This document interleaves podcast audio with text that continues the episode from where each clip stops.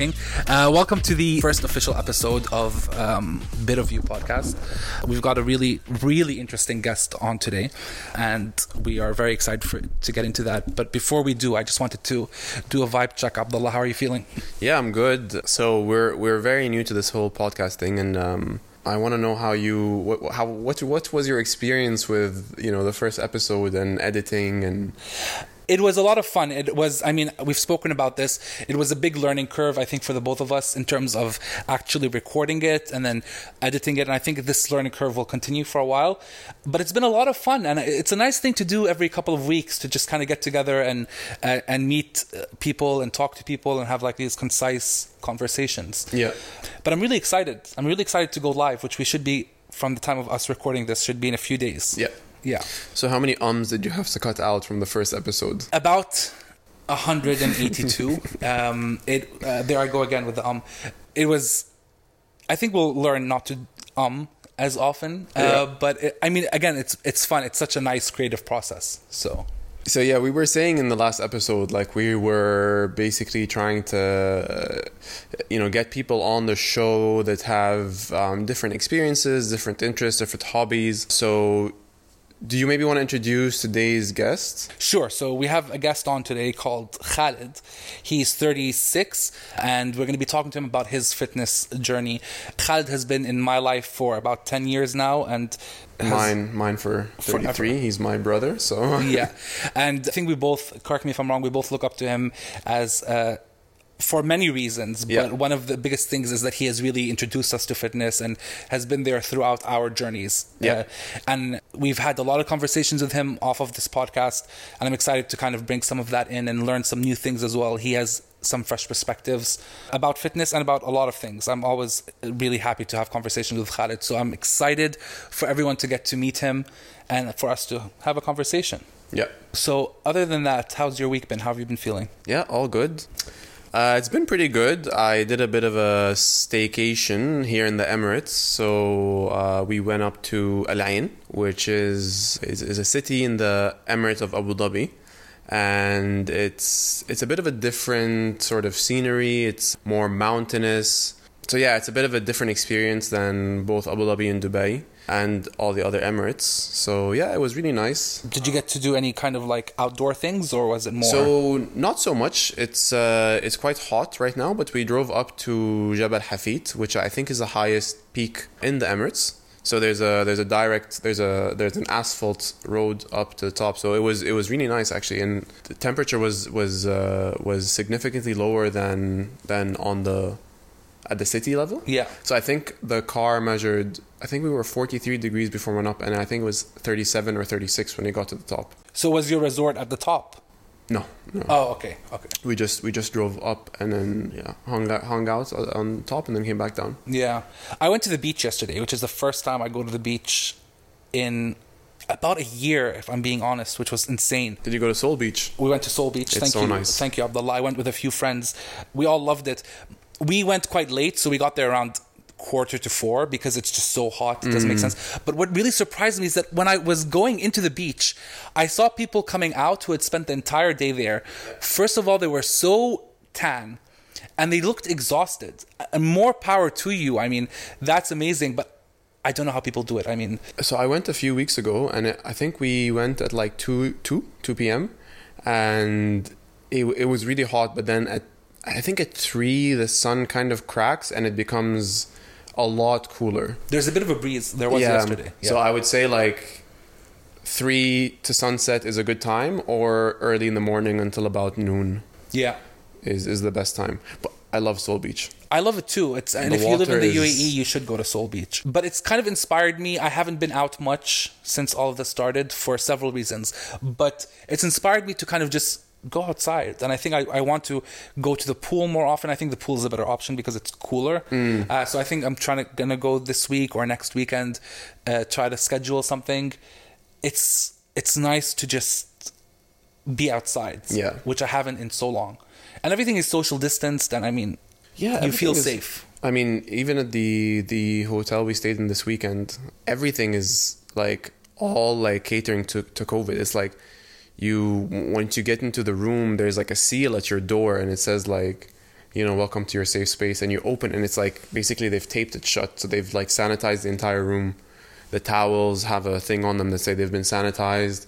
Even the the lounge chairs by the pool have been sanitized, and like I've seen people go around and sanitize them. So yeah, Yeah, I think we were talking about this earlier today, but this is like the new normal for us. Yeah. And I think it's healthy and important to start letting go of a bit of the anxiety and, and, and making choices that are still smart but also productive and healthy, which is getting out and doing things. And, Yeah. Yeah. you have to adapt in in some way and, like for me it's kind of stepping out of the comfort zone in a sense because i i am really paranoid about the, the whole covid situation so kind of being out sort of i guess makes it you know you, you kind of easier to accept or yeah i don't know just like i, I kind of manages the the paranoia of it i guess I agree. Yeah, yeah. It's good. And I think we should start scheduling a bit more outdoors things. Yeah, I mean, yeah. I am a big fan of just hanging out, but I think every once in a while it's good to get out and do something, especially Yeah. now that the weather hopefully should be getting better over the next couple of months. Not right now, but agreed yeah. So I think, I mean, that's it uh, for for this week. I think over the next couple of weeks, our intros will be a bit more in depth, but we are very excited to jump into this conversation. So I think we're going to do that now. Do you agree? yeah Okay, cool. So we're going to take a quick break and then we'll be back with uh, our first guest, Khalid.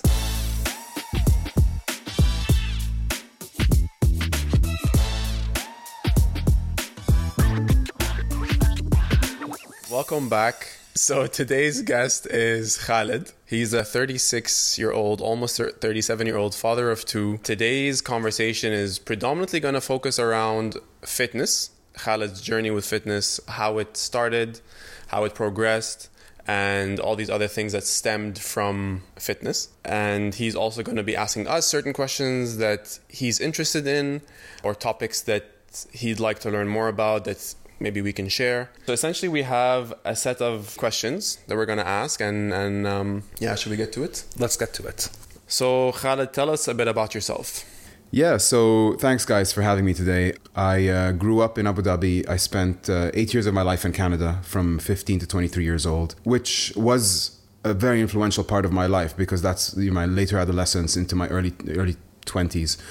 I really enjoyed my time in Canada, if I'm honest. And uh, what I loved most was the access to nature. We, we live in the UAE, which is a beautiful country for the most part. Uh, we have a lot of luxuries here and a lot of amenities available to us. And the desert is beautiful, and so are the mountains. But having that lush green access to the woods, being able to, to walk around on trails and breathe in that rich oxygen that you only get when you're underneath the trees and in the shrubbery was something I found in Canada. And I've since gone to a few other countries to try to find that as well. I like to travel quite a bit normally. At the moment, we're stuck. So, like you were saying, I'm, I'm 36 years old. I have two children a two year old and a two month old, a boy and a girl, respectively. And uh, yeah, they're, the re- they're my reason for living, to be honest. They're the reason why I do everything. I never, well, to say I wasn't. Uh, I've I've been relatively selfish growing up in that we all are when you're when you're a single person because you focus on you know your life, your well-being, your happiness, your health, and so on. But having kids has really made it made them my driving factor. They've been the real reason why I do everything I do. All right, so so today's topic is going to be about fitness. Okay. Like we said, your journey with fitness, but not just about that. So we can, you know, we can we can we can branch off as as needed. But let's start with that. So yeah, tell us a bit about your journey with fitness, how it started, and yeah, just give us a bit of background about it. Cool. So yeah, I, uh, I through my childhood and in my early adolescence, I was a quite a heavier child. I never really enjoyed fitness much. I uh, my my father was big into it, so I would play squash, swim. That's really about it. I did karate when I was quite young, maybe seven or eight years old, but I never really found a passion in it until later when I, in my early 20s i remember i was walking back to my apartment and it started to pour down with rain. This, the heavens opened up and just I, I, I was rushing to get home, and eventually I started jogging to kind of get home quickly. And when I walked walked in my apartment, I realized I really enjoyed that. So I, I changed out of my wet clothes. I put some running gear on and some old basketball shoes that I had that were tattered and torn, but I, I threw them on anyway because the, the, closest thing I had to, to, to fitness shoes, uh, running shoes or whatever. And I went in for a 45 minute run, which was, uh, it, it felt cleansing. You know, you feel like you just, it, it, it was really a nice reset. And since then, it's actually been whenever I'm in a country where it's ra- where it's raining, whereas most people uh, logically would want to sit inside in, in the dry warmth, I typically get excited, throw some running shoes on, and just go for a jog. It doesn't have to be very long; it could be just half an hour or so. But I just like to get out there, and, and I find it really it's it's really refreshing, really nostalgic for me. So one of the let's say funny memories I have of of you was when you were in university in Canada and I was living in the UAE and you traveled and at the time there was no direct flight so it was probably a 23 24 hour journey with a with a layover somewhere in Europe. And I think you got home at like midnight or 1 a.m and you're just like oh I'm gonna go for a run. And I'm just like now? And you're like, yeah, yeah, I'm gonna go for a run. And yeah, you went out for like a half an hour, a one hour run at two in the morning. after being after being on a plane for 24 hours so yeah i i mean and I, I think we can get to that but that that to me is a bit more of the sort of therapeutic or the, the psychological effects of, of fitness and in a sense that it kind of sort of calms you or de-stresses you absolutely i think for me, fitness is not a physical thing. I'm I'm in decent shape, but I'm not out there trying to seek, you know, that perfect sculpted physique that you see on the magazines and, and on Instagram and so on. For me, honestly, it's 90% mental.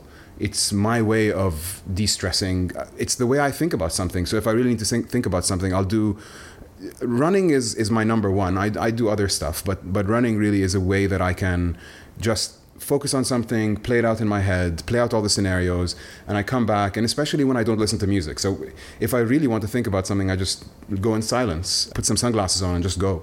And I really, I come back, and I would have, by the time I've had my shower, I would have cooked up the idea in my head as to my decision or my consideration or my where I want to go with something. So absolutely, I think it's it's more more mental than it is physical. Yeah, I agree. So like that, I mean that, that to me two two things two two things that happened to me stick out with that. So once I remember I was at the time, and and Sammy mentioned this before. We did that half marathon and in 2012, and at the time I was training for it, and I remember something was on my mind, and I was at the time we were training almost every day. And I went out for a run, and I think I was averaging like seven or eight kilometers a day just to kind of keep the blood flowing and stuff. But that that one day there was something on my mind, and I went out for a run and I like for whatever reason I just kept running and I like I think it's because there was something on my mind. I ended up running 15 kilometers that day, but it wasn't like it wasn't planned. I didn't have any water with me. Oh wow. It was it wasn't completely it was unplanned, but like I think the fact that there was something on my mind is that through the process, I was slowly think, thinking things through and figure th- figuring things out, and like that's what preoccupied me. It wasn't the fact that I was tired or whatever. So that that's one thing that I think. Yeah, I agree with you on that. And and another thing that once happened was I was at work and there was a lot of stress, and I remember I had a headache. Mm. And I went to the gym after and I was like, oh, should I go? Should I not go? I'm like, oh, I have a headache. I'm like, whatever, let me just push through and go. And funny enough, if you have a headache and you work out, you're supposed to have a worse headache after. Yeah. And like what I realized is after the workout, I actually had no headache at all. Huh. And I think it was a stress induced headache, but that just kind of goes to show the fact that, you know, it is a huge stress reliever. Yeah. And it's a huge outlet for, for that kind of stuff. Yeah and I was there when both you guys did your half marathon as well. I was there and I did the same run. And I remember, well, distinctly about the both of you. So Abdullah is more of a natural runner than I am, as in he just. Not like, anymore. Was, what's that? Not anymore. I guess, well. but like right away, I remember, you know, I was, I was I was so, you know, expecting that because I'd been running for about six or seven years beforehand, Abdullah jumped in within four or five months. He was his paces were faster than mine, his distances were better than mine, his uh, his running biomechanics were better than mine. He, he, was more of a natural runner than I was, where I was having to actually focus on, you know, strike your heel, don't strike your heel, land underneath your body, not ahead of you. So I was really focusing on how I move and and and my pace and not bouncing too much and so on. Whereas Abdullah just kind of did it and it was uh, it was beautiful to watch, to be honest, and and really an inspiration. And also with Sammy, so Sammy's not a natural runner, No. but he, but he's got grit beyond what I, I've ever known. Because I remember that you, you mentioned it on the last, last podcast, which I listened to, uh, or the last episode before I before we, we came. But I I remember you said you had blood seeping out of you, and I can attest that there was blood seeping out of Sammy's shoes, like in the holes in the sneaker. There was blood pouring out. I think he still Um, has the socks. I think. I do. I still have the socks. You saved the socks, Yeah. nice. Because he had these massive blisters on the soles of his feet. And jokes aside, I mean, these were ma- the, size, the size of the palm of your hand. I mean, his entire foot, this, the, the bottom of his foot was blistered and had popped and had seeped and bled. And he kept going. And he just did it. You know, you know, he had to walk for the last bit. I remember you Yeah. were saying you're, you're, you, you you kind of came in, you're like, oh, I had to walk. And I said, well, man, you, what you've done is amazing to get to, to, to get to this stage. 21 kilometers is no joke. You know, it's no walk in the park, you know, mind the pun. But you really did do that. And I think for that, I, I truly respect uh, the grit that you have, genuinely. That's really sweet. Thank you very much. Sammy didn't have time for the sweep bus. I didn't know. I was terrified of the sweep bus. The sweep bus is the bus that follows the runners, and then if you fall behind a certain time, they pick you up. And it was my nightmare for two weeks beforehand. Khalid, you touched on this, and I mean, our friendship. I think started out with fitness when we would start going running together and then has grown from there. And one thing that has always struck me, and we've had a lot of conversations about this, me and you, and been very open about it, is I've always been kind of interested in your relationship with your body and how you view yourself. And funnily enough, I mean, if people saw me and you standing next to each other, they would think we're completely different people. but actually, I've found a lot of similarities between our journeys of accepting our bodies and changing our bodies and why we've made certain decisions in our life, which is strange because, like I've said, you have a whole six pack. Meanwhile, I look like I'm about seven months pregnant, which is fine. I love it. um, but the fact that we've had like such different looking people have had similar or overlapping ideologies about the body is always been interesting to me. So I was wondering if you could tell me a little bit about your relationship with your physical being and how that's evolved over time. Absolutely, uh, you are completely correct. I we've had these conversations, so I know you kind of uh, say suffer is a strong word, but you suffer from the same affliction, which is a body image issue, and and so do I. I mean.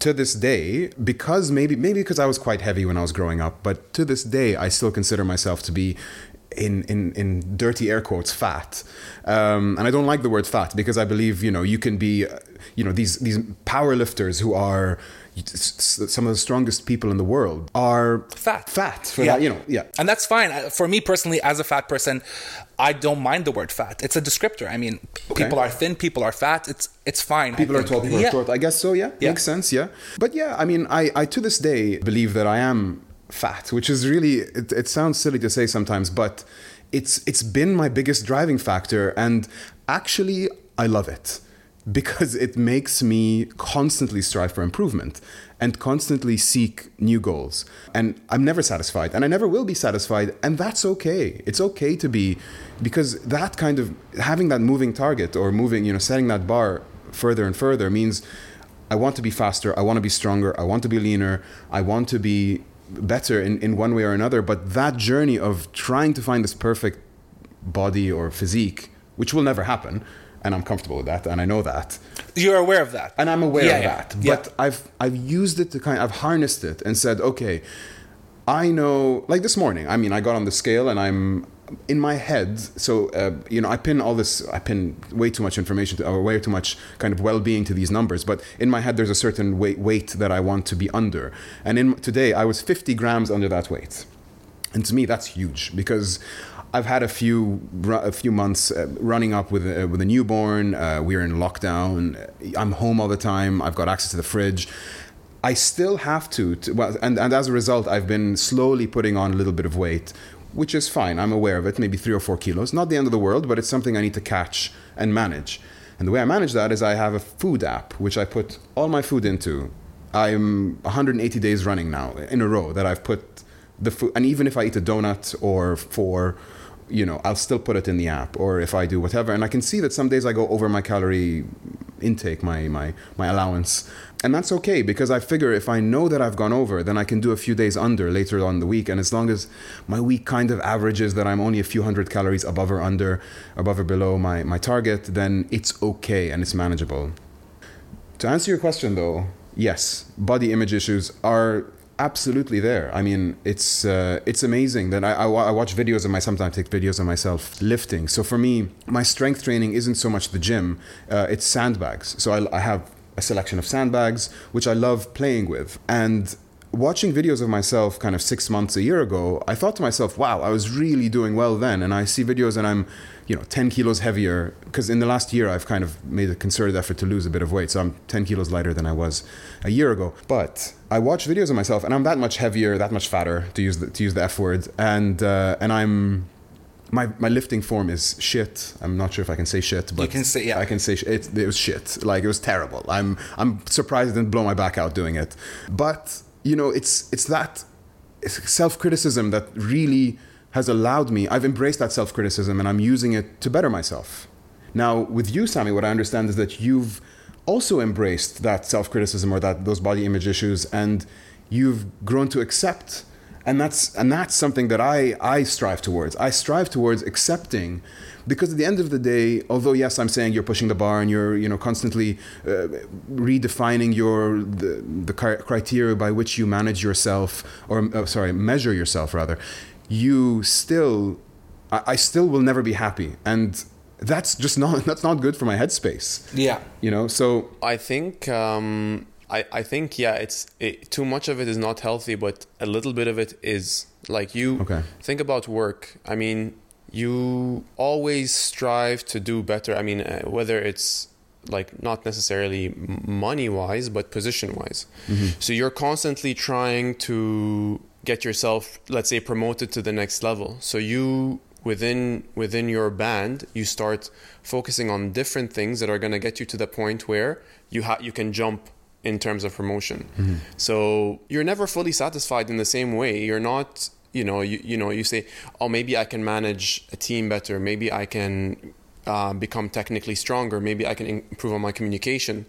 So you're always trying to tinker things here and there to get yourself to that next level.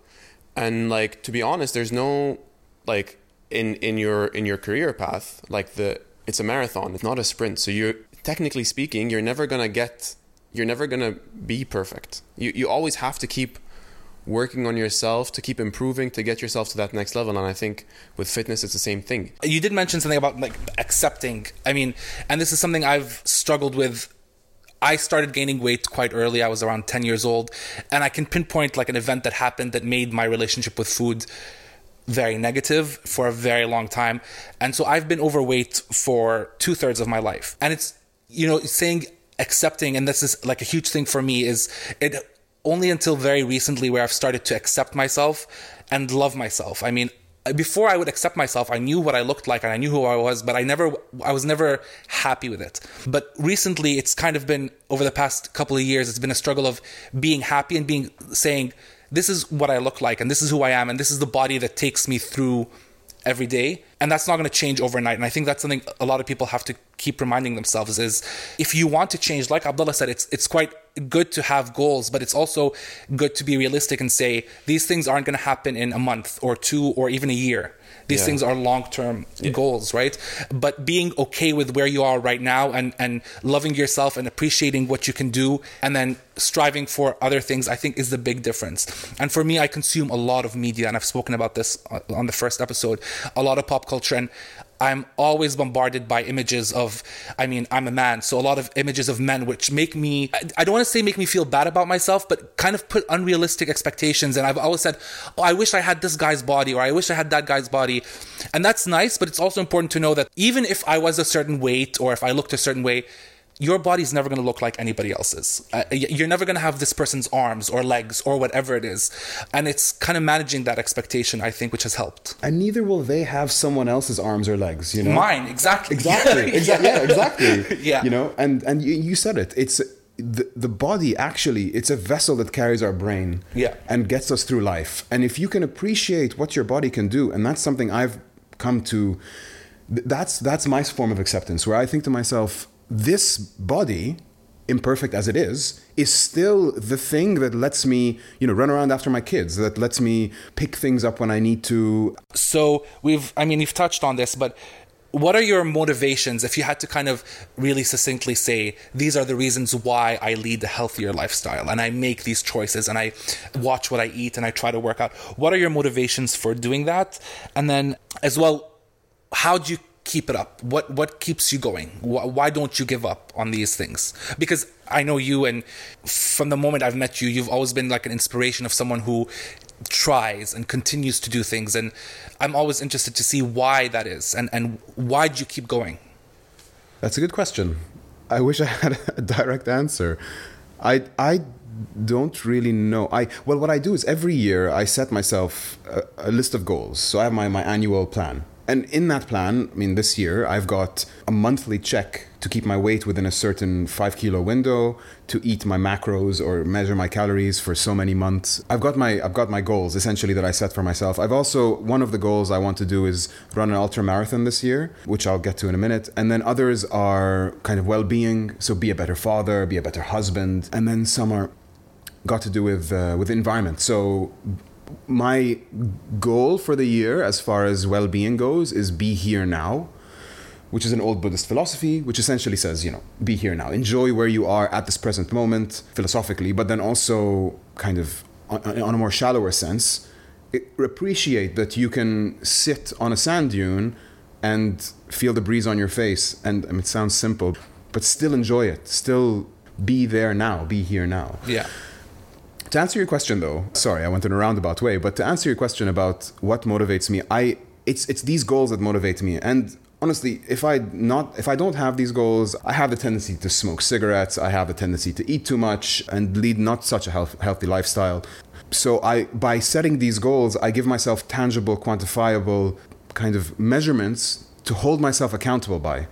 So I'm I'm accountable to stay within my weight limit for the month. I'm accountable to run an ultra marathon. So yeah, I've got all these. It's it's it's printed on the on the on the inside of my wardrobe. So every morning when I'm getting dressed, I open the door and I can see my goals for the year. It's a reminder. Sometimes it's it's upsetting because you look at them, and you're like, oh, fuck's sake! Like yeah. I just don't want to think about this right now. And especially now, I think we've all, in different ways, suffered through this lockdown. But I think that's an important point because, like I mean, correct me if I'm wrong, but maybe you do feel that giving yourself that one to two hours a day of of just you by your you in with yourself focusing on something that's just for you. Like you're yeah. you know you're either running you're at the gym training but that's a that's a concentrated amount of time. It's just you and yourself. You're in your own head. So so that's your time. Absolutely. Absolutely. And lately what i do is i wake up at five o'clock in the morning before the sun comes up because that's when the kids are still asleep. So i can and my wife's still asleep. So i can do an hour of running or, or something and then i come home and i can have a shower and i'm able to give myself to those who are important to me. I empty my cup a little bit so i can fill it up you know give them some of it. Yeah. Right so there's a few things that we've touched on that or we were hoping that we can get into a bit more detail about. Mm-hmm. so one of the things is in terms of fitness challenges what are some of the challenges that you've set for yourself and which of your past challenges or experiences has been the most rewarding as well do you have any challenges that you've set for, for yourself coming up Yes. Uh, so my challenge, uh, we touched on this earlier, but my challenges for the year are mainly running related this year. One is to run an ultra marathon. I signed up to one on March the 6th. So it was the last race before things locked down. And I unfortunately did not finish. I was running along and I hadn't done enough heat training. I hadn't done enough hill training. Um, I hadn't. I didn't drink any electrolytes. I drank just water. Um, so I, I, made a lot of mistakes along the way. I didn't practice my nutrition beforehand, so I didn't learn to eat on the go, and I didn't found, find what works for me. And so I'd taken these peanut butter and jam sandwiches and loaded my backpack full of sandwiches which was actually unwise because I've learned since then that Snickers bars are the best thing. I, I love Snickers bars, and I find they're the best running fuel um, because the, you've got the, the fat from the uh, the nuts, you've got the sugar from the chocolate, you've got they're salty. They cover all the kind of all the things that you want in an, in an electrolyte kind of fuel not electrolyte but just in, in in in running nutrition also i need to drink electrolytes i need to drink you know isostar or whatever you know uh, or any other brand really but electrolyte drinks yeah so anyway i went on this run and I at 20 kilometers so an ultra marathon is anything over a marathon this one was meant to be 45 but then it was a new route and it turned out to be closer to 50 when when people were done running it Plot twist. Plot twist, yeah. More, more, Surprise. more. Yeah, surprise, surprise kilometers. Another five k to add to the mix. God. So, but uh, but no. It uh, so at about twenty kilometers, I started getting some severe cramping, and I mean severe. Like I couldn't walk. I had to stop. I couldn't even walk. I, I mean, I just had to stop, and I had to go up a hill. I remember it was up a hill. It was around eleven o'clock in the morning. It was probably thirty-five degrees, thirty degrees Celsius, because it was March, so it wasn't so hot, but it was still very warm. Up in the sun, there wasn't a cloud in the sky, sun beating down on you, and I started cramping pretty badly. But I still made it up the hill to the the aid station. And uh, one of the ladies at the aid station gave me a, a, a, a sachet of something called the CrampFix which is essentially just vinegar flavored vinegar but it's meant to help with cramping. And, and it did. It was huge. It really helped. But my muscles were so sore from cramping for 45 minutes to an hour getting up that hill that um, i was just i was beaten down For- wow. forget the legs yeah my tongue my, my arms things that i wasn't using were, were cramping up in addition to my, my legs like my quads my calves everything was just tight and painful Do you use uh, goo gels? I do, yeah, yeah. So I, I, I, I, did at the time. Uh, since I've since that run, I've stopped. I've been on the Snickers, and they're they're working for me. So I'm going to stick with it It's for like a while. It's like that time we went for a run and I, we, we went and bought I bought everyone goo gels and then I remember I forgot them. I forgot all the goo gels at home. Anyway. Yeah, No, but then we tried them once. They're absolutely revolting. Yeah, you didn't like them. Yeah. I feel like a, a honey, like they're like a, a fruit fly. Like you're like, and it's like glucose. You're just like "Ugh, sugar. You know, whereas I figure Snickers, you're eating something, or a sandwich, at least you're eating something that's substantial, some substance to it, which is nice. I think it's yeah, it's so important because we've never done anything more than I mean, I haven't done anything more than a half marathon. That was the only time I ever did that. Mm-hmm. With 10Ks, it's like I think yeah, I mean, I think nutrition plays a lot less of a like we used to eat sandwiches before we go, like peanut butter and jam or banana and then you're fine for Yeah, a 10k is really no problem. Even a half marathon, you don't really have to worry about nutrition. that. So that one you you unfortunately didn't finish. No, Okay. But I've heard, I once heard, and recently before that, and I've kind of stuck with it as my uh, my solace, is you there are no mistakes, only lessons. So I've taken all the lessons out of that experience. Granted, it was a failure in that way. I did I did not finish the race, which is fine. I didn't achieve my goal, but. I've taken. I've tried to be as positive as I can about it, and I've taken the lessons away from it. I think I think it's interesting. I mean, Michael Jordan, one of his most famous quotes is he says, I don't know the exact wording, but he says like I failed essentially countless times, and that's why I succeed.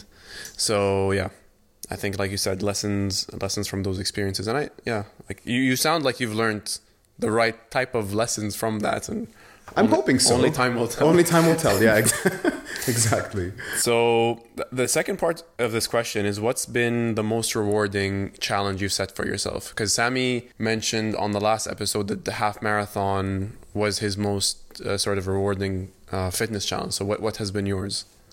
that that run was actually my most rewarding again i'm trying to kind of pull the positive like the pulling teeth with this i'm truly trying to draw out like blood from a stone with this but it was rewarding because it's shown me that i i'm you know i'm not i'm not as good as i thought i was and that's okay. Sometimes uh, this last year has really been humbling for me because I've set so many goals and I've failed, and it's not just fitness. I mean, I've had others where I've failed to achieve certain things, and it's been it's humbling. One thing I want to touch on as well is so you said that the half marathon was your biggest, uh, your your most rewarding challenge, and I think you ran that half marathon, which is 21k, in two hours and f- 40 minutes.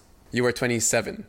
Or so, yeah, yeah, So something you're like that. Yeah. Now you're 36, and you're running a 10k in under an hour, 50 minutes. 50 minutes. Under 50 minutes, yeah. So I, I, mean, can. I think I mean, it, Yeah. Yeah, Yeah, I think not every that's day. really Yeah. impressive. Yeah. Well, thank you. Yeah, it's it's taken a lot of training, and I've had to get technical about it. I mean, you have to do different things like high intensity interval training, tempo runs, which are shorter. Uh, they're called tempo runs, as in you're you're you're running at a faster tempo for a shorter distance. Then you have your long runs once a week, and so on. So I've had to find the way to train. I'll have to teach myself the way to train. I've listened to a lot of podcasts. I've looked online, read articles, and so on Yeah. to, to get to where I am. And it's it's it's honestly it's hard work. It's not like I, I didn't wake up. I mean, you see some of these runners who are just amazing. You know, they're just they're born into it. They're just they just do it. You know, they they they they'll do their first hundred k ultra marathon and they will come in first.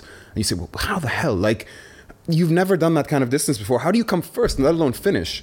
How do you come first? You know, but they're they're, they're freaks of nature. Like this, just some people are good at certain things. You know, But, but it does take homework. Like, I mean, I don't want to get too much into this, but like when I was doing CrossFit, for example, there's a lot of complex movements in CrossFit that that take a lot of practice. For example, if you want to do a clean or a snatch, it's definitely it's not like you don't just wake up with it. It takes a lot of practice, and and like what I found is watching videos online, watching tutorials, and you know continuously playing these things back in your head you're not physically practicing the the movement but you're you're training your brain to pick up on certain things that make it more fluid so I'm, I, I think it is the same with running it's, it's not just a matter of going out and and you know just knocking it out. yeah yeah, yeah. the the next question I want to ask is, and you touched on this, is you the role that food has to play. So I know you've been through like forty or fifty different diets, or like I, I mean, Accurate. I don't know, I don't know the exact number, but you've tried everything under the sun. You were vegetarian, you went paleo, you I don't know if you went keto, you went I didn't do keto. That's the one I haven't done. Yeah. yeah. So there's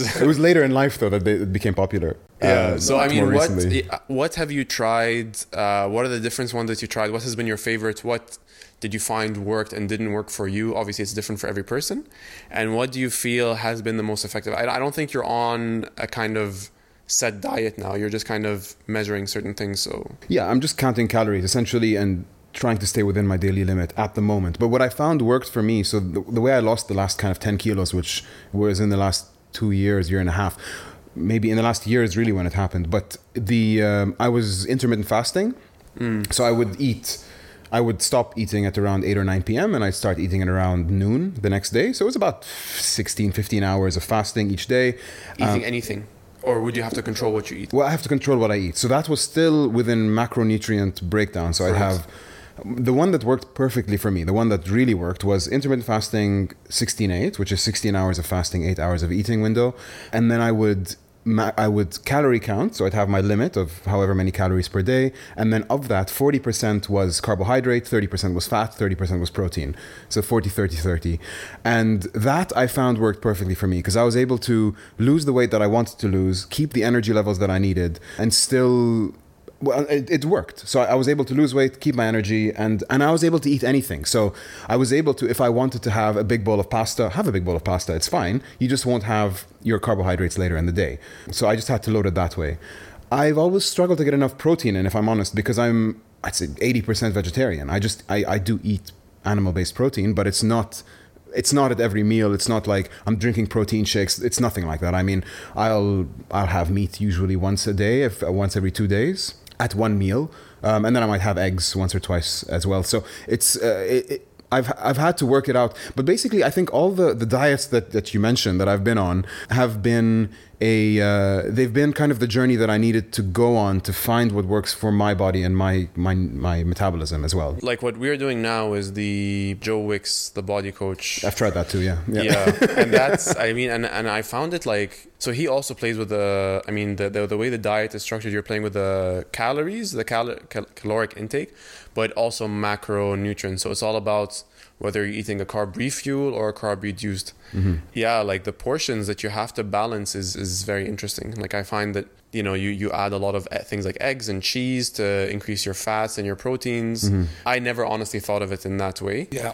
and I think there's different ways to make up for that, to have your protein and your fats high. Yeah, because it's easy to eat carbs. Carbs are the easiest one to eat. Yeah. Yeah. But like I'm now being a bit more easy with it. It doesn't like I just found that it's you know you have to give yourself a break every once in a while just to keep yourself going. And this is something I told Sammy as well like you know you can you can be on a diet but like cut yourself some slack to just keep yourself going otherwise you know and like you can make up for it you know like you you know you can i don't know like you want to eat a chocolate bar if you're that focused on your you know calories you can work a bit extra hard that day or something Go for half an hour walk. yeah, exactly. Like, you know, yeah. Okay, so we've touched on this before. What we'd like to know is what are some of the indirect or non physical related benefits that you find that stem from fitness? Yeah. So sleep helps. I'm able to sleep better. With two children, that's an extra challenge uh, because, well, the the small one, the the youngest one, she sleeps well in the night. The older one has never been a good sleeper, although recently he's he's going through a good sleep session, which is great. So, which is really good. But no, um, I found I found sleep has been a big benefit, and just general not caring. I, I mean, it- reprioritization, realizing that it doesn't really matter, you know? Whatever's going wrong in your life actually isn't that bad. And the suffering that, that you feel on a long run or when you're lifting something heavy, uh, it's, it's tangible. You can really, you know, it's palpable. Whereas this is like w- w- when you have, you're just feeling crabby that day, it's, it doesn't really matter that much. If that makes sense, it kind of gives you some perspective as well. Yeah. Oh, that's interesting to hear.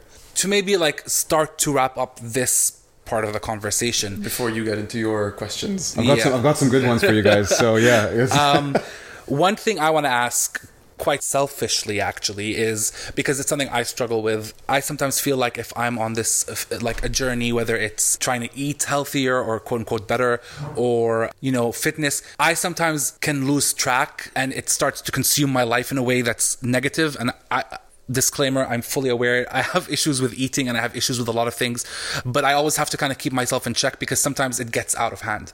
And i was wondering if you have had that experience at all or if you ever need to kind of recheck yourself and say okay this has maybe gone too far or it's consuming my life in a way that's i need to reprior- reprioritize.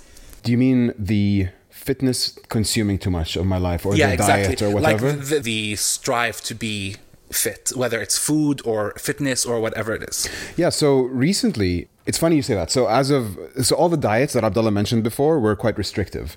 And being married, it's inconvenient logistically to make two meals, normal meals for my wife and ridiculous special meals for me. So as of recently because I'm eating essentially everything just in moderation or trying to, then I'm able to we're able to eat together. So it's made my relationship with my wife m- as far as eating goes, at least much easier. And in general, because we can go out to a restaurant and not she can say, "Hey, let's go for Vietnamese," and I'll say, "Yep, let's go for Vietnamese." Like, it's a bit carby, but that's that's okay. I know I'm having it, so I'll have no rice with my lunch, for example. I'll have vegetables instead, or so on. So I, I'm able to manage it that way. It can be all consuming. It can be, and you you were saying as well with you, you had some. It's it's been all consuming, or it's been affecting you negatively as well. it how? goes too far. I mean, one thing is, as I said, I'm cutting calories, and sometimes it, I take it too far, and I'll be like, "Let me skip dinner." That's like 500 calories saved, and when I get up to go to bed, I feel dizzy. Hmm. This is really bad, but I'm I'm just being honest, and I get like a bit of a high off of it, of like, yes, like look at me, I'm like starving, you know, and I need to then reprioritize and be like, whoa, whoa, whoa, this is not sustainable. It's not okay. Like you're a six foot man, you know, you need to be eating Yeah. at least a certain amount of food. Yes, I mean, Yeah. and I, I need to like recheck myself and be like, don't get crazy, or you know, don't don't work out so hard that you're injuring yourself. Yeah. you know what I mean. So yeah. I think with you as well, like at some point you became like so diligent about everything surrounding that. So like food, fitness, and like I remember I used to be like, "Yo, let's hang out," and you'd be like, "I can fit you in between like two and three p.m." And I was like, "It's because you had to you had to get your workout in, you had to go home and cook a certain type of food. We couldn't eat out, we couldn't do this, we couldn't do that." I'm sorry about that. that. Um, no, no, no, That's it's in the fine. past, And- but yeah, I, I now realize it was silly. and and to be honest like like at the time i wasn't i wasn't at all into this life of fitness or watching what i eat so it was very easy for me to be like oh like that doesn't make any sense but like now you realize that like yeah if you want to eat a certain way it takes time if you want to work out a certain way it takes time and like i think at the beginning when you start you know you're you're benefiting you're seeing results so you kind of like want to push yourself as hard as you can so it seems like and like even for me, it became the priority. It was like this is it, you know. Nothing. Me and Sammy used to hang out on Thursday nights, but I'd be like, I need to work out first, and then we'd end up hanging out at like 10 p.m. because I had to work out each shower, Mm-hmm. and then you know your kind of your nights. I mean, I enjoyed it, but like my my evening would start very late, and then I would get tired earlier, probably because I'm exhausted. Yeah, in terms of socially, sometimes it can it can yeah you have to Interfere. yeah you just have to balance it. I think, and um, I think it takes a bit of time to be able to adjust. I think that's it for the big questions Yeah. from us. Okay, so I have some questions. So you so you have some questions. So I listened to your last podcast. And, Let's turn the uh, tables. Yeah. Let's turn the table. So interview the interviewers. So listen to. I was like I said, I was listening to your last episode, and there were a couple of questions, a couple of things that I would have liked you guys to elaborate on, both of you individually and together. So who would like to start first? Who would, I have a question for each of you. Whoever. You go, Sammy. I think. Okay, I'll go. All Why right, not? Sammy. So you said you appreciate music and you found solace in music throughout your life. Yes. And and despite you know moving houses, moving countries, music has been your constant, and I I I, I couldn't agree more. And so one of the things you said you like pop music, which is great, which is your choice as well. That's cool. Yeah. That's your choice to have. But uh, but you mentioned hip hop, and I know in past conversations we've had that hip hop, some of it, not all of it, but some of it can be misogynistic. Um, they might disregard female rights. Uh, they might look. Uh, some hip hop artists might look down on homosexuality. They might kind of give disregard sexual identity um, or gender gender identity as well. So I'd like to take your thoughts on specifically hip hop because I, I I've found hip hop in throughout the years has been it's been a good way to get a lot of words in. So a lot of words communicating a certain idea come in through hip hop. I find it's a stream of, of words, which is an easy way to kind of get someone's opinion on something. Mind you, there are some undertones that I'm not a huge fan of either because I am, if I'm allowed to say this, a feminist as well, and Yeah. I, or an equal rightist, let's say. And I think it's uh, there. i there is a lot of what you're saying as well in in hip hop. But I'd like to get your thoughts on it. What are your thoughts on hip hop and how it portrays all those subjects? it is problematic and i think if it wasn't so problematic i think i would be much more open to consuming a lot of it but for me I, just don't have the space in my life to consume any of that sort of thing i think it's also important and I, this is something i've recently come around to is that you need to give people the opportunity to learn and to grow. And I think a lot of people, especially in hip hops, just the people they grew up with, and I cannot hold it against people to have certain beliefs that I don't agree with, right? But as they become more famous and, and, and more uh, influential, there's an expectation of changing. And if I see that a person has changed and has apologized for certain things, I'm 100% down to kind of accept that and say, good for you. You know, like everyone, I, I'm sure I've said and thought things that are All really problematic, right? Yeah. So I think I'm more open now to understanding that people change, and I've seen it quite a bit, and I've seen a lot more outspoken people, whether it's about um, feminism or you know not being homophobic. Uh, it is refreshing, and so I'm a lot more open to that. But I think as well. uh, When it comes to music, it comes to any media, uh, and Abdullah knows this about me, and it is a, a bit annoying. I don't have the time or space in my intellectual capacity to have anyone take up any sort of uh, time of my time where I don't agree with. So a lot of the the people I listen to, whether it's pop music or hip hop, a lot of the artists that I listen to are female. So even with hip hop, I listen to, I would say, across any genre, ninety percent are female.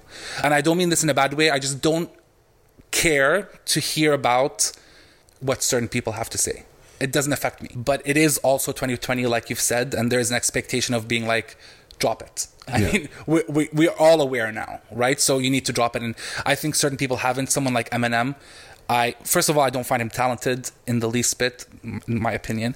But also, like, he's a straight white man in hip hop shut up. I don't care what you have to say. Like, there's nothing you can say that I care about or that's going to add anything to my life. And then to add to that, the fact that he's been so misogynistic and so violent in his career and has never really apologized for it. That's someone where I can say, No time. Yeah. No time. Yeah. I think the narrative has changed though.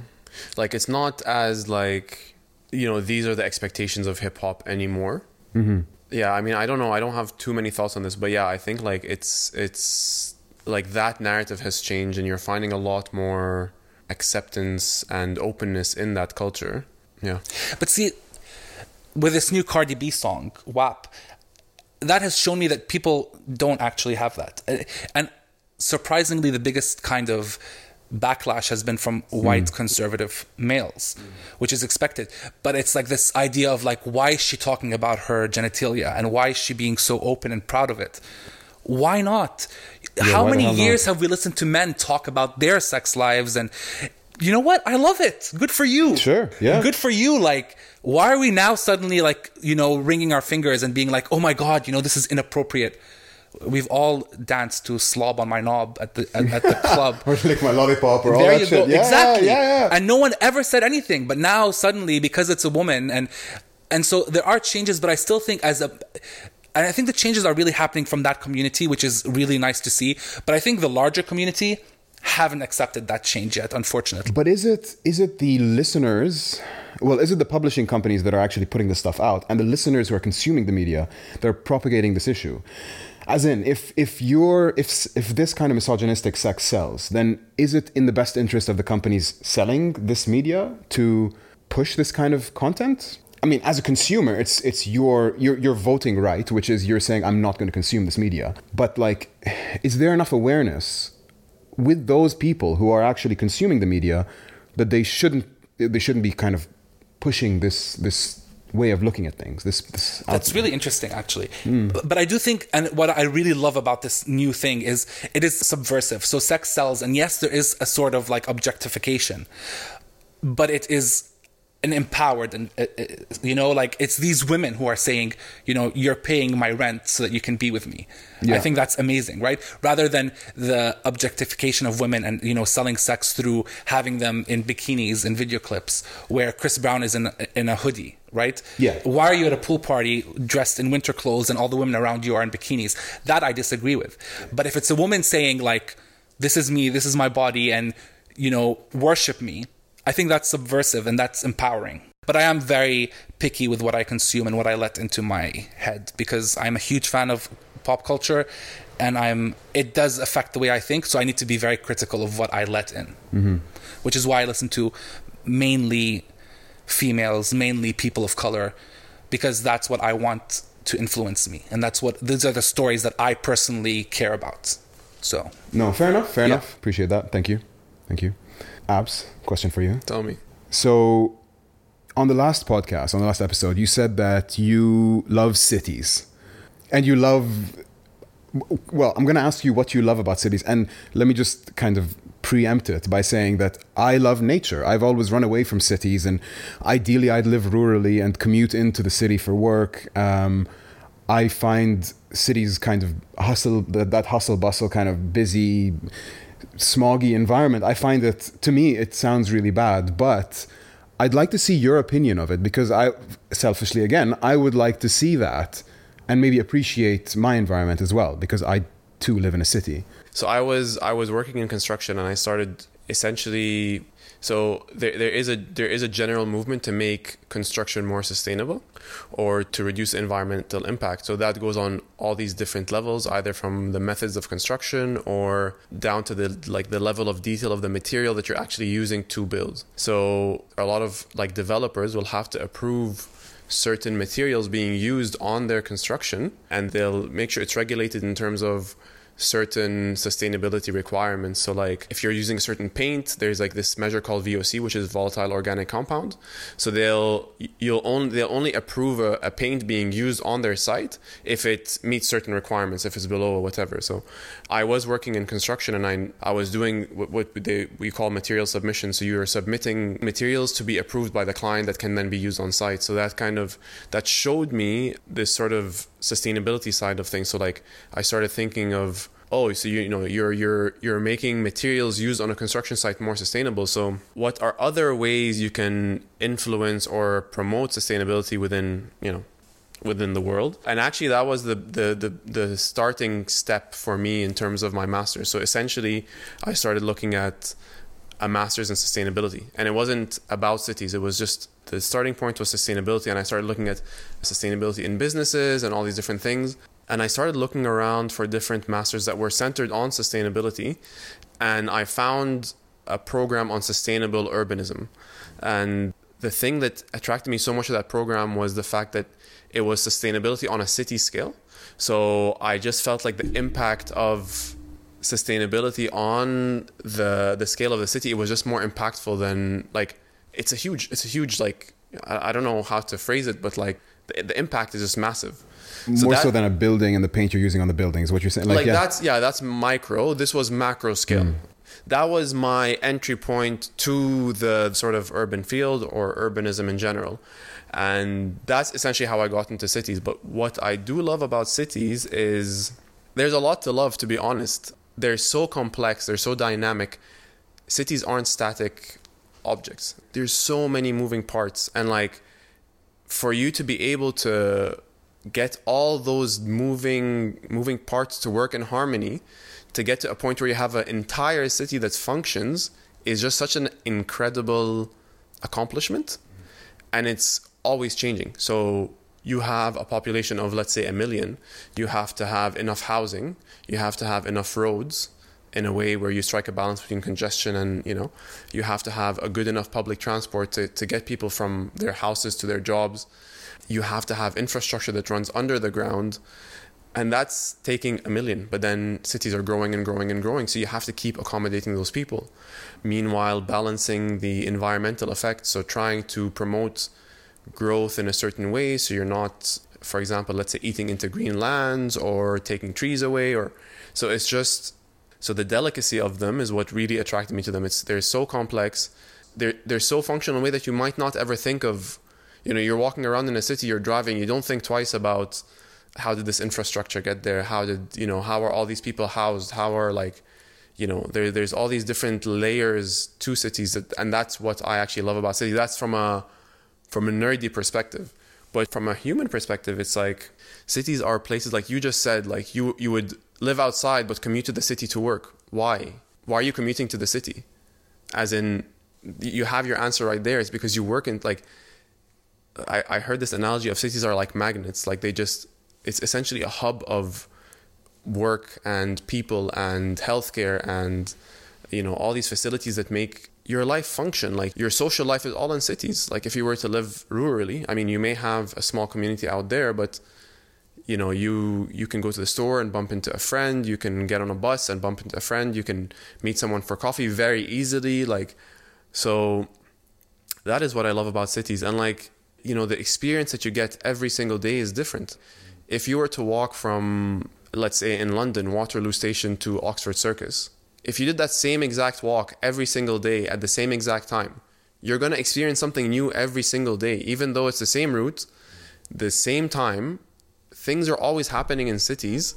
Yeah, it's like a place of wonder and marvel in a sense. Like, yeah, it's just like you expect the unexpected. You can, you know, you can, you know, bump into someone. You can, you can fall in love in a city. Like, you know, meet someone in a cafe and fall in love. Meet someone in a restaurant yeah and i mean everything is there like you know hospitals healthcare work. I i love that and like i love the vibrancy of it not from a professional perspective but like being around people being around that kind of energy and also like the the historic side of it you know? If you go to you know parts of italy you know uh, lebanon jordan like there's so much history in cities and like a lot of times it's ingrained within the city and cairo you know the architecture like there's just so much to see and so much experience. I find you just have to open your eyes to certain things. Like you can walk, you know, but like you look up at the look up into the buildings, look at the kind of architecture that's being built or that was built. And like for example, Cairo, like you walk through Zamalek and you see these buildings that were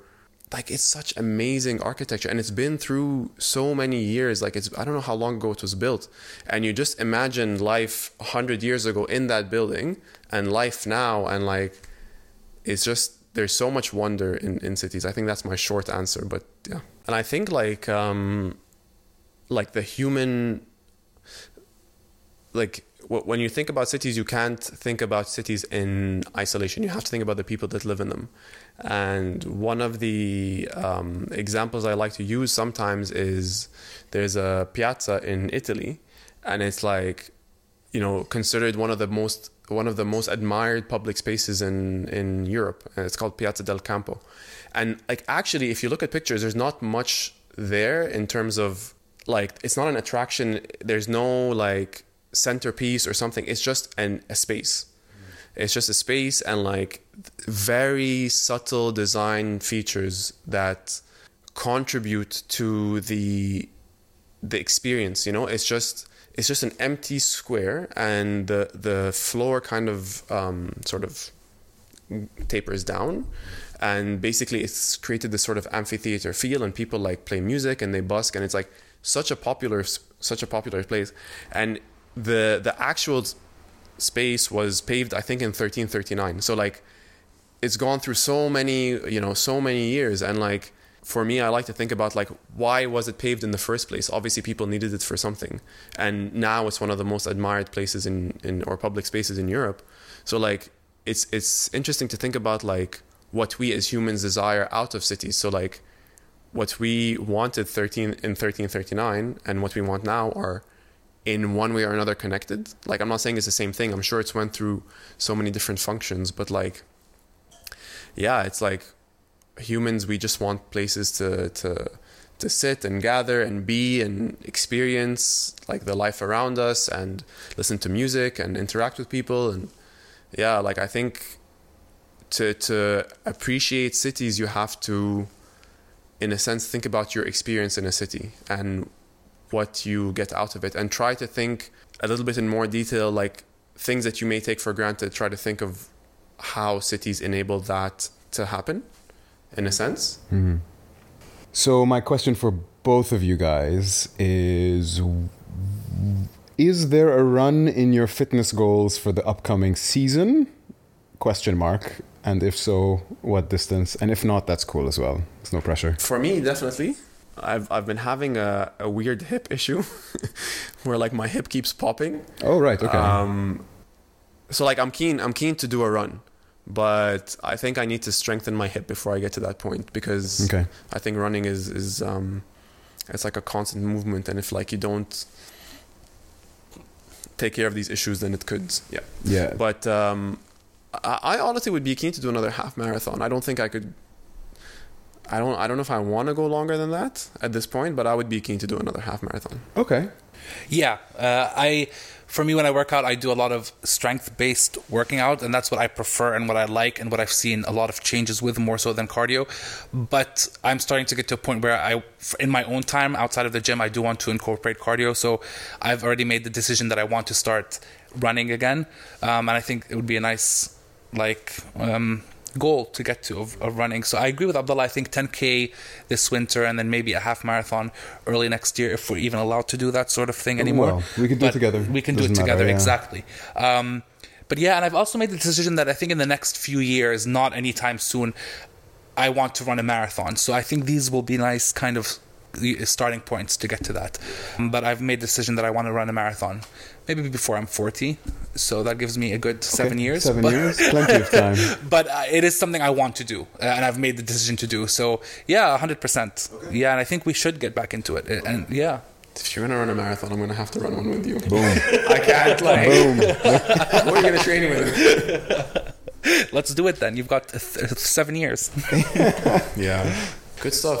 So um, should we get into the takeaway oh, 10. I forgot about those. Yes, yeah. we need to get okay, into takeaway 10. fire questions. Yeah, okay, here we go. So, Khalid, just to give you a quick uh, background, we're going to ask you 10 questions. They're rapid fire, so you, you just answer them um, and let us know a little bit more so about the you. rules of the game. There's one answer. One word or one answer? One yeah. answer. Okay. Like you heard the pilot. We had time, so we kind of like. You did two and stuff, yeah. We yeah, got yeah. into it, so you yeah. have one. Dilly Okay, Sammy, you want to go first? Let's do it. Okay, so these are your takeaway 10, or our takeaway 10 from you, Khalid. Number one, what's your favorite meal to cook? It's called bolognese shepherd's pie. So it's a bolognese base with mashed potato on top, and I turn it into a kind of shepherd's pie, but it's it's an invention in our household. It's leftover bolognese sauce with mashed potato on top. Throw it in the oven. It's delicious. That sounds amazing. Does it have peas? Yeah, sure. You can have peas in there. Oh Absolutely. yes. And I recommend both of them being a day old. So make your bolognese sauce the day before and your mashed potatoes the day before. Pile them in, like assemble your dish cold in a container, in a kind of uh, oven friendly container. Chuck it in the oven. 40 minutes. Boom. You can Sprinkle some cheese on top if you want to make it, make it exciting. Oh, sorry. You have to put Alfredo sauce in between the two layers. So if you can buy store bought or you can make a roux, like a white sauce as well. Maybe not Alfredo, but like a white sauce. Yeah. Bolognese, white sauce, fucking mashed potato, cheese on top. Boom. Okay, 10 seconds have been. Uh, Sorry. I've gone over. What's your favorite workout? Sandbags. Boom. So I love sandbags. Ground to shoulder a few times in a row, and then I have sandbags that I can use for other things. Yeah. Love it. What's been your favorite travel experience or holiday? My wife and I climbed a hill by Nepali standards called Gokyo Ri uh, to an elevation of 5,300 meters uh, a couple of years ago, and it was amazing. Spectacular. I love that that's a hill. That's a hill. That yeah. to me is like. Okay, what has been your proudest moment? You know what? It's ongoing. I think it's it's not. It hasn't been a moment. It's been a period, and I think I biased. I say I'm. I think I'm a good dad, and I've been a proud father. I've been a proud good father. Yeah. What is your biggest regret? Well, I listened to the pilot, and I don't. Oh, sorry. I'm supposed to answer this rapidly. Sorry. you know what? I hate to take. I hate to take Abdullah's answer, but not starting fitness earlier has been a big regret of mine because I wish I'd started at 18 or 16 or 12, taking it more seriously. Yeah. Yeah. I mean, you're one of the fittest people I know, so. Well, it's my pleasure, but like, yeah, Favorite concert experience? Dave Matthews Band in Abu Dhabi. So Dave Matthews Band is kind of one of those fringe artists I listen to or fringe groups that I listen to. But uh, their concert in Abu Dhabi was amazing because it wasn't just the vocalist; it was the violinist, the trumpeter. Like everybody had their own time, Yeah. and it was just the drum solo was amazing. It it was a musical experience. Okay. What's your favorite Instagram account? Ooh, Sammy, forty stories tall. Oh my Big God. fan. Thank you. Big fan. So, so far we have that answer twice on this Yeah. show. Oh, really? Once by me. Once All right, by, yeah, once yeah. by Sammy. Favorite hobby? It's a bit sorry. It's a bit typical, but running. I love to run. Yeah. Makes sense. Yeah. Uh, your biggest fear? Stagnation. To be where I am today, ten years from now. Yep. And if you could repeat one day of your life, you know what back to that travel experience i would climb that hill every day for for a long time it was painful and rewarding and beautiful you did and that in one day? so it was it was eight days leading up to the actual hill the actual climb Mm. but we were staying in a hotel which was higher than mont blanc in altitude wise so Right. it was 4900 meters mont Blanc is 4700 meters i believe and you climbed that last whatever 900 to 350 so about 400 500 meters in elevation on that last day and one of the guys we were hiking with one of our guides he brought up some some milky tea and he was he, this guy's amazing like he runs the everest marathon every year and he came in fourth and third and stuff so he's, he's What's very the fit Everest Marathon? so it's a, a run from uh, Namche Bazaar, which is uh, the kind of beginning of the Everest trek, really. Uh, he runs up to Everest Base Camp and back. It's 50 something kilometers. Uh, and they do it in one day. And so this guy basically waited an hour and a half for us to climb. And then he grabbed these two tea uh, thermos things and ran up the hill. And then we had hot, milky tea. And we thanked him very much because it was amazing. For him, it was just a day of training. But Yeah. for us, it was a huge, huge deal. So if I'm allowed to add one part in, it was it was a defining moment in my in my in my life, and I'd like to add it in if you don't mind. Of course. Earlier on, so I just wanted to to tell you one of the one of the defining moments in my uh, in in growing up in my in my young adult life was living at the YMCA in Ottawa because and I still I've take I've, I have a photo of the YMCA logo and I have it framed over my my work desk at home my study desk. And uh, it so I lived we, we didn't I was I was with a friend and we didn't have much money. We just left university. We couldn't find any jobs. So we moved into the YMCA and I think it was $500 for a month with a shared bathroom and there were two floors of ex-convicts and two floors of troubled youths. And the ex-convicts were one one was male one was female one floor was male one was female. But they were you know people who were violent and so on and they were in, in, in transition between prison and the you know normal normal life. And the troubled youths were 17 and under and they'd been in and out of juvenile facilities and they'd come. And uh, just that raw reality made me think shit i never want to come back to this fucking place again. And that to me has been one of the kind of cornerstones. If you have one of those memory cor- like a big heavy stone that like you can take yourself back to it's that it's i never want to go back there. Mm. And also it's the lowest point i've been in my life so i'm like well what what worse can happen you know? Yeah. what what how much worse can it be? It was a shit situation but it's it was one of the most defining features or, or times in my character building. So I find that uh, helpful as well for me. I either look back on my lowest points, or if I'm feeling very low, I always say like, "You've been here before. You're gonna survive this," or you know, it, it's not as bad as X point. point, and I think that's really helpful in keeping you balanced in life. Yeah. so that's it. Awesome. Um, So I think that's it with Khalid for today. Thank you so much for coming. You are our first guest, which is a huge honor for us, to be honest with you. Oh, it's mine. It's all mine. Honestly, the honor is all mine.